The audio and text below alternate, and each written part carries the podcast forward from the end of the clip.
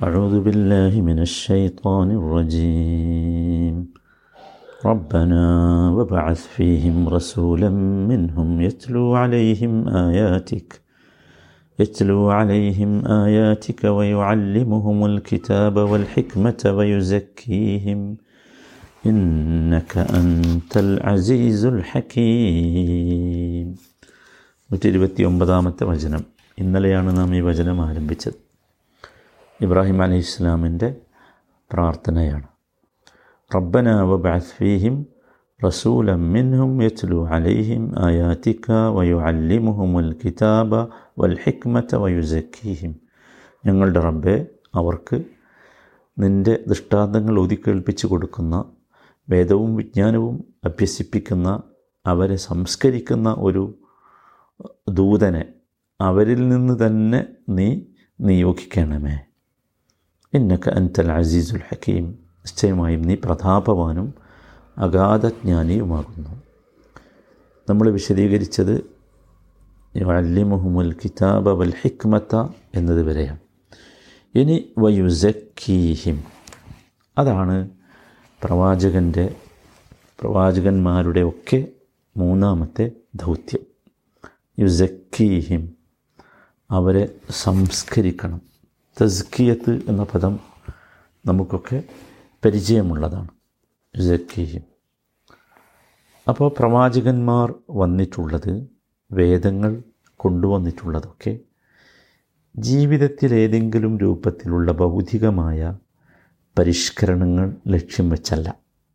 അത് പ്രവാചകന്മാരില്ലെങ്കിലും അതൊക്കെ നടക്കും. പിന്നെന്ത് വേണം? അതാണ് യുസക്കീഹിം എന്ന് പറഞ്ഞത്. അതാണ് യുസക്കീഹിം അവർക്ക് തസ്കിയത്ത് കിട്ടണം. അവരുടെ ജീവിതക്രമം അവരുടെ സ്വഭാവം അവരുടെ പെരുമാറ്റങ്ങൾ ഇതൊക്കെ യഥാർത്ഥത്തിൽ യുസക്കീഹിം എന്ന പദത്തിന്റെ ഉള്ളിൽ വരും. നമ്മളതിനെ സംസ്കരിക്കുക സംസ്കരണം എന്നൊക്കെ പറഞ്ഞിട്ടുള്ളത് യഥാർത്ഥത്തിൽ ആ ഒരു ആശയത്തിലാണ്. ഇസ്ലാം അല്ലെങ്കിൽ ഖുർആൻ തസ്കിയത്ത് കൊണ്ട് ഉദ്ദേശിക്കുന്നതും അതാണ്. അത് നമ്മൾ വളരെ കൃത്യമായി മനസ്സിലാക്കേണ്ടതുണ്ട് മനുഷ്യൻ ഇത്തരത്തിലുള്ള ശുദ്ധീകരണങ്ങളും സംസ്കരണങ്ങളും ലഭിക്കുമ്പോൾ മാത്രമേ അവന് സംശുദ്ധമായ ജീവിതം നയിക്കാൻ സാധിക്കുകയുള്ളൂ. അതാണ്. അതുകൊണ്ടാണ് ഈ തസ്കിയത്ത് പ്രവാചകന്മാരുടെ പ്രധാനമായ ഒരു ഡ്യൂട്ടിയായി എടുത്ത് പറഞ്ഞിട്ടുള്ളത്. അത് നമ്മൾ വളരെ കൃത്യമായിട്ട് മനസ്സിലാക്കണം. നമ്മുടെ ജീവിതത്തിലുമൊക്കെ അതുണ്ടാകണം അതുകൊണ്ടാണല്ലോ നബി സല്ലാ അലൈഹി സ്വലമയുടെ പ്രാർത്ഥനയായിരുന്നല്ലോ. അള്ളാഹുമ്മ ആത്തി നഫ്സി തക്വാഹ വ ജക്കിഹ അൻത ഖൈറുമൻ സക്ക ജക്കിഹ അതിനെ സംസ്കരിക്കണം എന്റെ മനസ്സിനെ എന്ന്. തിരുമേനി സല്ലാ അലൈഹി സ്വല്ലമ അദ്ദേഹത്തിന്റെ അദ്ദേഹത്തിന്റെ നിയോഗത്തിന്റെ കാരണമായി വലിയ ഗൗരവത്തിൽ പറഞ്ഞ ഒരു വിഷയം. ഇന്നമ ബുഐസ്തുലി ഉറ്റമ്മിമ മക്കാരിമൽ അഹ്ലാഖ് എന്നാണ്. ഏറ്റവും നല്ല സ്വഭാവങ്ങളെ പൂർത്തീകരിക്കാൻ വേണ്ടിയാണ് ഞാൻ നിയോഗിക്കപ്പെട്ടത് എന്ന്. അപ്പോൾ നബി സല്ലാ അലൈഹി സ്വലമിയുടെ ശരീരത്തിന്റെ പ്രത്യേകതയും അതായിരുന്നു. എല്ലാ നല്ല സ്വഭാവങ്ങളെയും അദ്ദേഹം വളർത്തി. അതാണ് തസ്കിയത്ത് എല്ലാ ചീത്ത സ്വഭാവങ്ങളിൽ നിന്നും മനുഷ്യനെ ശുദ്ധീകരിച്ചു. നോക്കൂ അദ്ദേഹം കൽപ്പിച്ച കാര്യങ്ങൾ നന്മ കൽപ്പിച്ചു. നല്ല കാര്യങ്ങൾ പറയാൻ കൽപ്പിച്ചു. ജനങ്ങളോട് നല്ല രീതിയിൽ പെരുമാറണമെന്ന് കൽപ്പിച്ചു.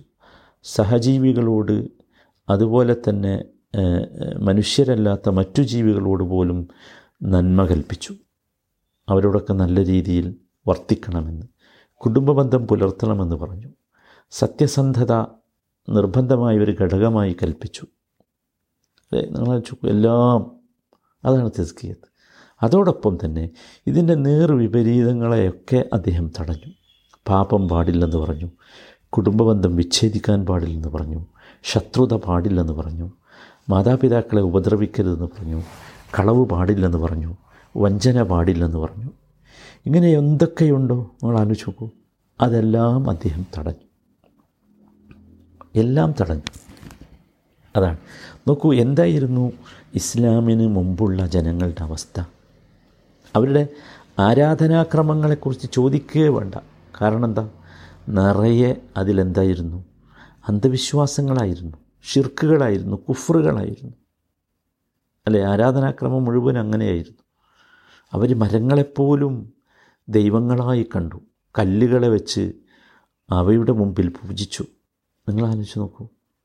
അള്ളാഹുവിന് ആരാധിക്കാൻ വേണ്ടി മാത്രം നിർമ്മിക്കപ്പെട്ട കാബാലയങ്ങൾക്കുള്ളിൽ പോലും വിഗ്രഹങ്ങൾ നിറക്കുന്ന അവസ്ഥയിലേക്ക് അവർ തരം താഴ്ന്നുപോയി ഇനി സാമൂഹ്യാവസ്ഥ എന്താ?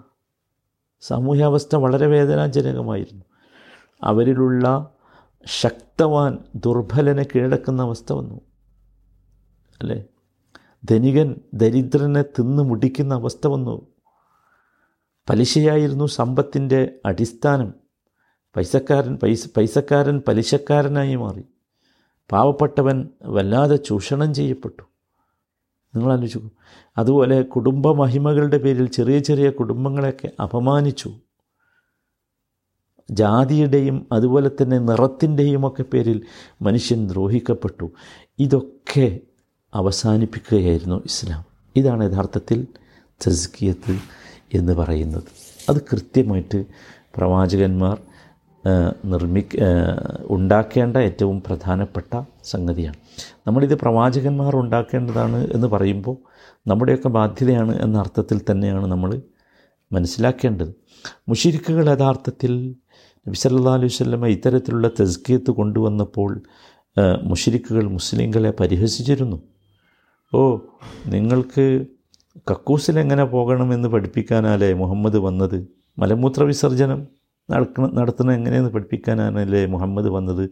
എന്ന് പറഞ്ഞവർ പരിഹസിക്കുമായിരുന്നു. കാരണം നോക്കൂ മലമൂത്ര വിസർജനത്തിന് വേണ്ടി പ്രവേശിക്കുമ്പോൾ പോലും എപ്രകാരമായിരിക്കണം അതിനുവേണ്ടി എങ്ങനെ ഇരിക്കണം എന്നതുപോലും തെസ്കിയത്തിന്റെ ഭാഗമായി തിരുമേനി പഠിപ്പിച്ചു.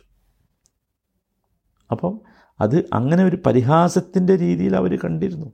പക്ഷേ സഹാബത്ത് അതിന് അഭിമാനത്തോടു കൂടിയാണ് പറഞ്ഞത്. ഹദീസ് ഗ്രന്ഥങ്ങളിലൊക്കെ സംഭവങ്ങൾ കാണാം. അതുപോലെ തന്നെ അവർക്കിടയിലുണ്ടായിരുന്ന ഒരുപാട് മനുഷ്യബന്ധങ്ങൾ. ഇപ്പോൾ വൈവാഹിക ബന്ധങ്ങൾ പരിശോധിച്ചാൽ തന്നെ അത്ഭുതകരമാണ്. ജാഹിലീയത്തിലുണ്ടായിരുന്ന വൈവാഹിക ബന്ധങ്ങളെ ഹദീസ് ഗ്രന്ഥങ്ങൾ ബുഹാരിയൊക്കെ അത് എടുത്ത് രേഖപ്പെടുത്തിയിട്ടുണ്ട്. നാല് വിധം വൈവാഹിക ബന്ധങ്ങൾ അവർക്കിടയിലുണ്ടായിരുന്നു ഒന്ന് ഇന്ന് നമ്മൾ ചെയ്യുന്ന രീതിയിലുള്ള അറേഞ്ച്ഡ് വിവാഹങ്ങൾ.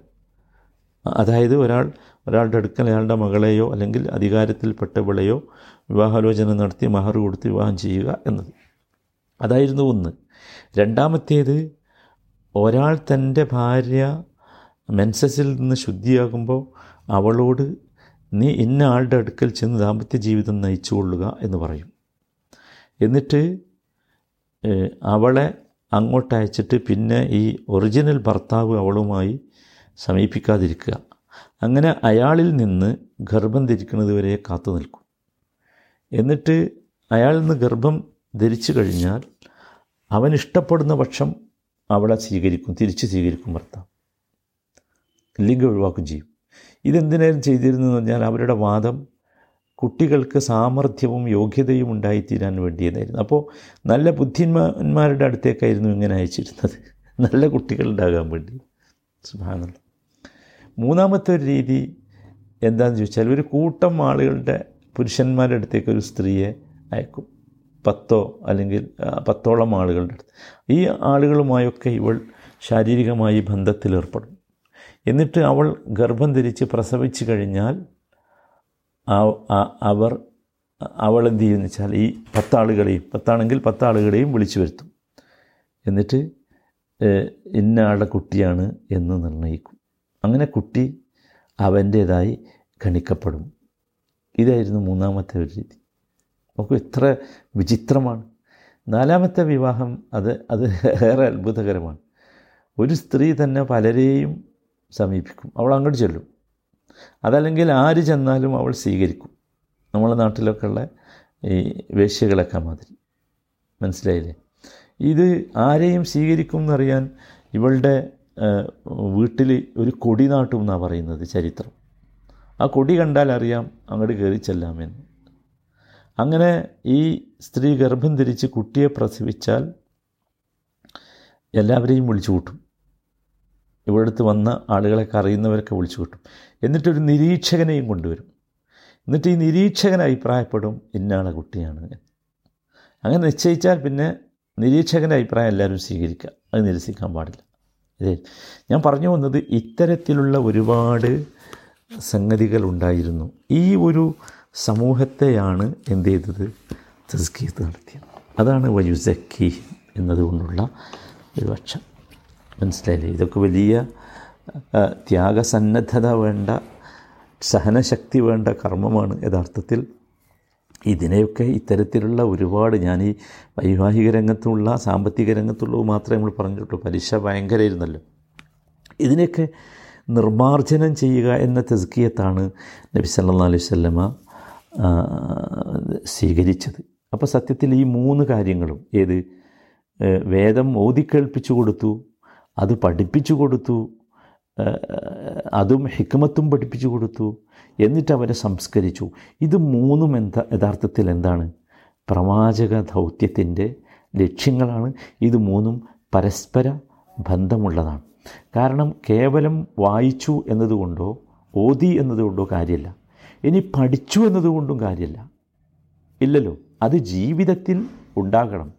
ജീവിതത്തെ സംസ്കരിക്കാൻ അത് കാരണമാകണം എന്നർത്ഥം. ഇനി ഇത് അവസാനിപ്പിക്കുന്നത് ഇന്നക അൻതൽ അസീസുൽ ഹക്കീം എന്ന് പറഞ്ഞുകൊണ്ടാണ് നീ അൽ അസീസാണ് അൽ ഹക്കീമാണ്. നമ്മൾ നേരത്തെ അൽ ഹക്കീം എന്താണെന്ന് നമ്മൾ പറഞ്ഞു? അൽ അസീസ് എന്ന് പറഞ്ഞാൽ ഇസ്സത്തുള്ളവൻ എന്നാണ് അർത്ഥം. അസീസ് അജയ്യൻ സർവശക്തൻ പ്രതാപമുള്ളവൻ. ഇതൊക്കെയാണ് ഇസ്സത്ത് എന്ന് പറഞ്ഞുകൊണ്ടുള്ള ഉദ്ദേശം. ഇസ്സത്ത് അതുള്ളവനാണ് ആര്?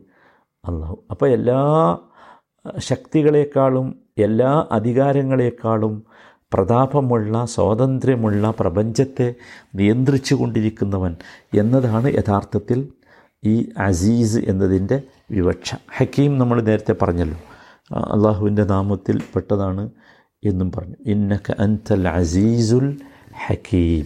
ഇവിടെ നമ്മൾ നേരത്തെ വിശദീകരിച്ചതുപോലെ നമ്മൾ മനസ്സിലാക്കേണ്ട പ്രധാനപ്പെട്ടൊരു കാര്യം ഈ പ്രാർത്ഥന മൂന്ന് പ്രാർത്ഥനകൾ ഇപ്പോൾ നമ്മൾ കണ്ടു. ഈ മൂന്ന് പ്രാർത്ഥനകളിൽ ആദ്യത്തേത് അവസാനിപ്പിച്ചത് ഇന്നക്ക അൻത സെമിയ അലീം എന്ന് പറഞ്ഞുകൊണ്ട്. നീ എല്ലാം കേൾക്കുന്നവനും അറിയുന്നവനുമാണ്.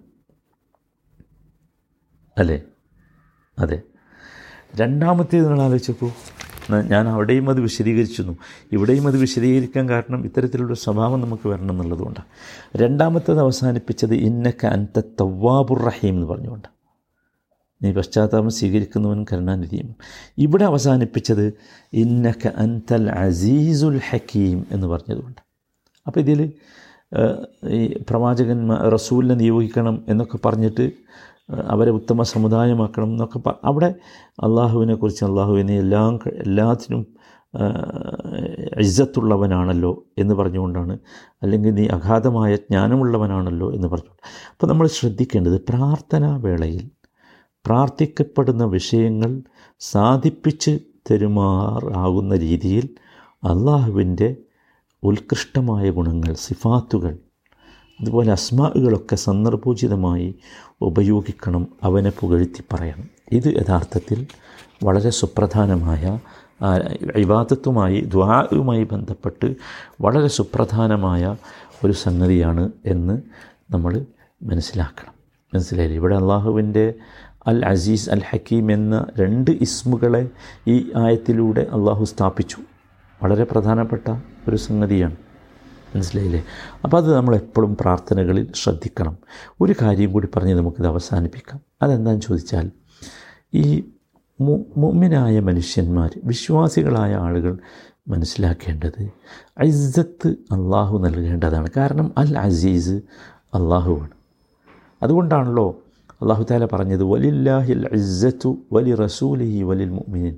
ഇസ്സത്തുള്ളത് മൂന്ന് വിഭാഗത്തിനാണ് ഒന്ന് അള്ളാഹുവിന് ഒന്ന് രണ്ട് അള്ളാഹുവിന്റെ റസൂലിന് മൂന്ന് മൊമ്മിനുകൾക്ക് നമ്മളെല്ലാവരും ശ്രദ്ധിക്കേണ്ടത് നമ്മൾ ആരായാലും ശരി മൊമ്മിനാണെങ്കിൽ ഇജ്ജത്തുണ്ടാകും മുഅ്മിനാണെങ്കിൽ അള്ളാഹുവിന്റെ അള്ളാഹുവിൽ വിശ്വസിക്കുകയും അള്ളാഹുവിന്റെ കൽപ്പനകളെ അംഗീകരിക്കേണ്ട വിധം അംഗീകരിക്കുകയും ചെയ്താൽ അവന് ഇജ്ജത്തുണ്ടാവും അവന് ഇജ്ജത്തുണ്ടാകും അവന് പ്രതാപമുണ്ടാവും ഇനി അതിൽ നിന്ന് നമ്മൾ എത്ര അകലുന്നുവോ അള്ളാഹുവിന്റെ വിശ്വാസത്തിൽ നമ്മൾ എത്ര വിശ്വാസം എത്ര ദുർബലമാണോ അള്ളാഹുവിന്റെ കൽപ്പനകളിൽ നമ്മൾ എത്ര അകന്നു പോകുന്നുവോ അതിനനുസരിച്ച് അതിനനുസരിച്ച് നമ്മൾ അഴിജത്ത് ഇങ്ങനെ കുറഞ്ഞു വരും.